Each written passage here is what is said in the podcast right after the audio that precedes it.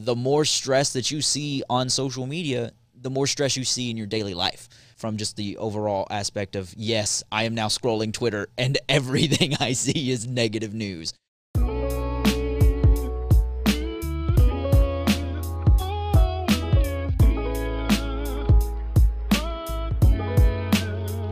Hello and welcome back to another episode of the Antisocial Social Social Podcast. I'm Preston. I'm Carlin. I'm Amanda.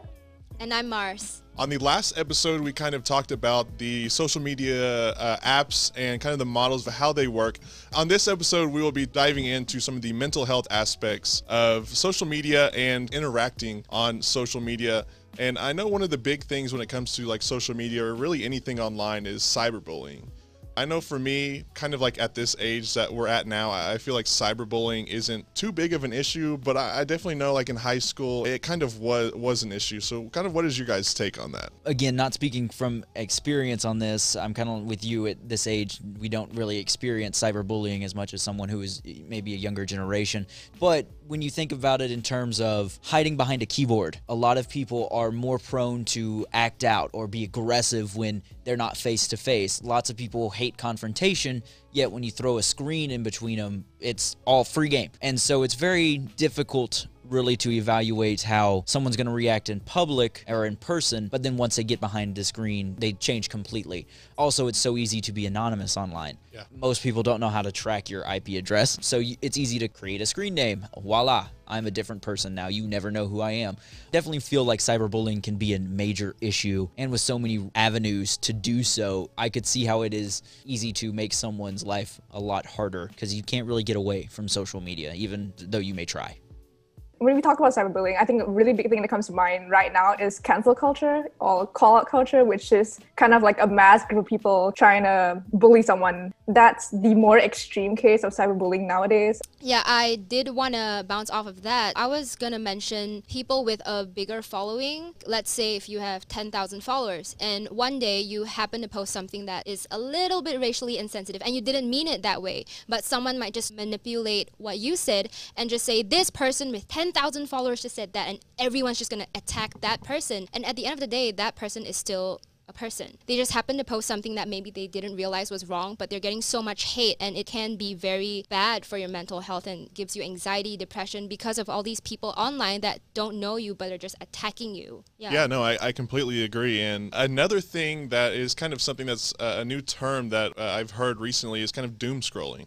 Mm-hmm. What is that? It, it's basically like you see all this bad stuff on social media and you just keep getting it. Me personally, I kind of hit some of that at the beginning of the COVID pandemic mm-hmm. here in the United States. And then we had the George Floyd protests and all that. And it, it kind of just felt like every single post that you saw was just something bad. Kind of fell into a little bit of a depression just like reading things like that. it just wasn't good for me. I don't know if maybe you guys have the same type of feeling on, on stuff like that.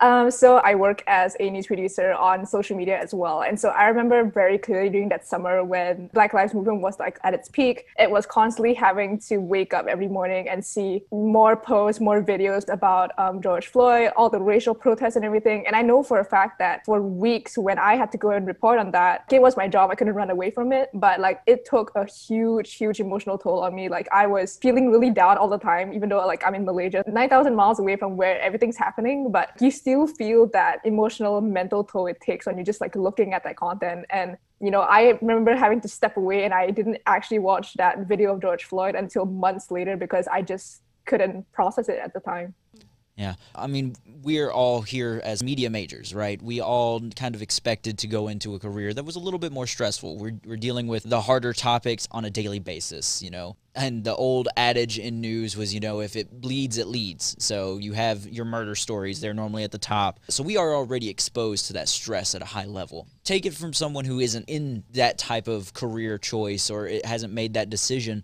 I'm sure that it would get very draining just to deal with that on a daily basis. Plus, I know from just some of my family members, whenever they deal with a, or they have a sad story to tell, or, you know, something has happened, let's say a tornado ran through their neighborhood or whatever, they normally go to social media first It's how you let every a lot of people know all at once. It's how you can gain uh, recognition so they can, you know, organize fundraisers for you, things like that. So it's very easy to get lost in the sense that everyone is posting not necessarily their good news, but their bad news on social media. So there was a Pew Research study that they actually found out that the more stress that you see on social media, the more stress you see in your daily life you're now thinking negative thoughts it's all it's all right there. And so that can definitely become as amanda was saying more and more draining. So i definitely see the impacts of it from just the overall aspect of yes i am now scrolling twitter and everything i see is negative news.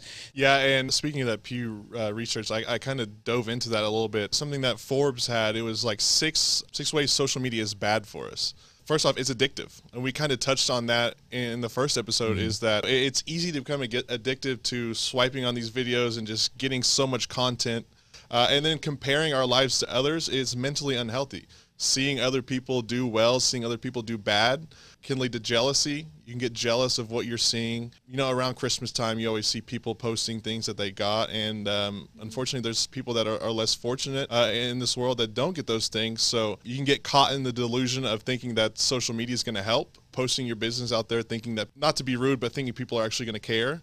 And more friends on social media doesn't mean that you're more social to be honest, your friends on social media more than likely aren't your friends in real life, just to be blunt about it. So, what are you guys' thoughts on, on those topics right there?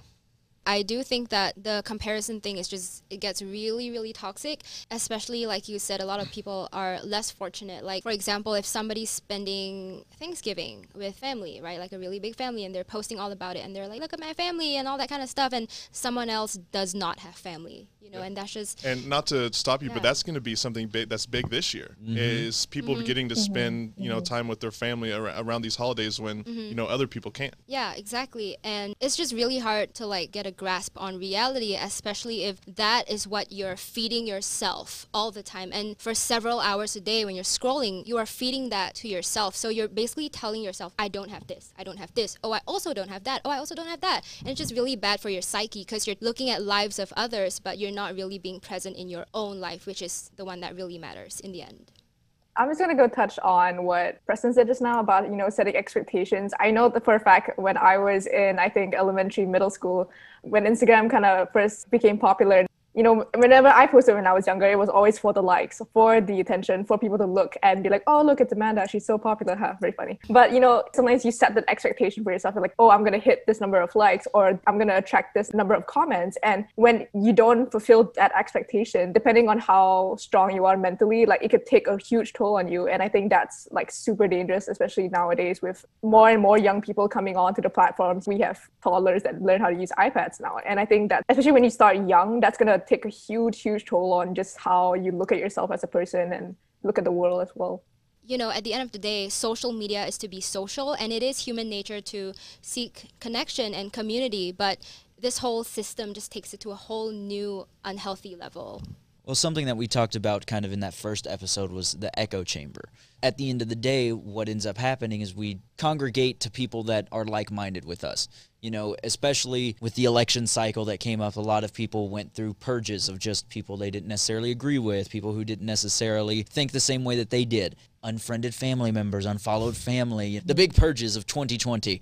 so it very much is one of those things where your expectations may be that everyone on my friends list is like me. They're going to think like me, they're going to vote like me, they're going to believe like me.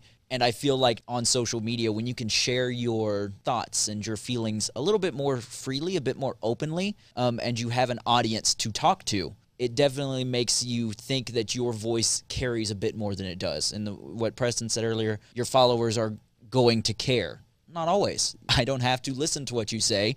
That's the beauty of me being a human being. If I don't like what you're saying, I can go away. On social media, I think it's a little bit harder to do that because of the expectation that they are my friend or they are my family. And so I can definitely see the toxic environment that can create because at the end of the day, you want to purge yourself of what makes you feel bad. And sometimes that involves making the harder choices, which you may not want to do, especially on social media.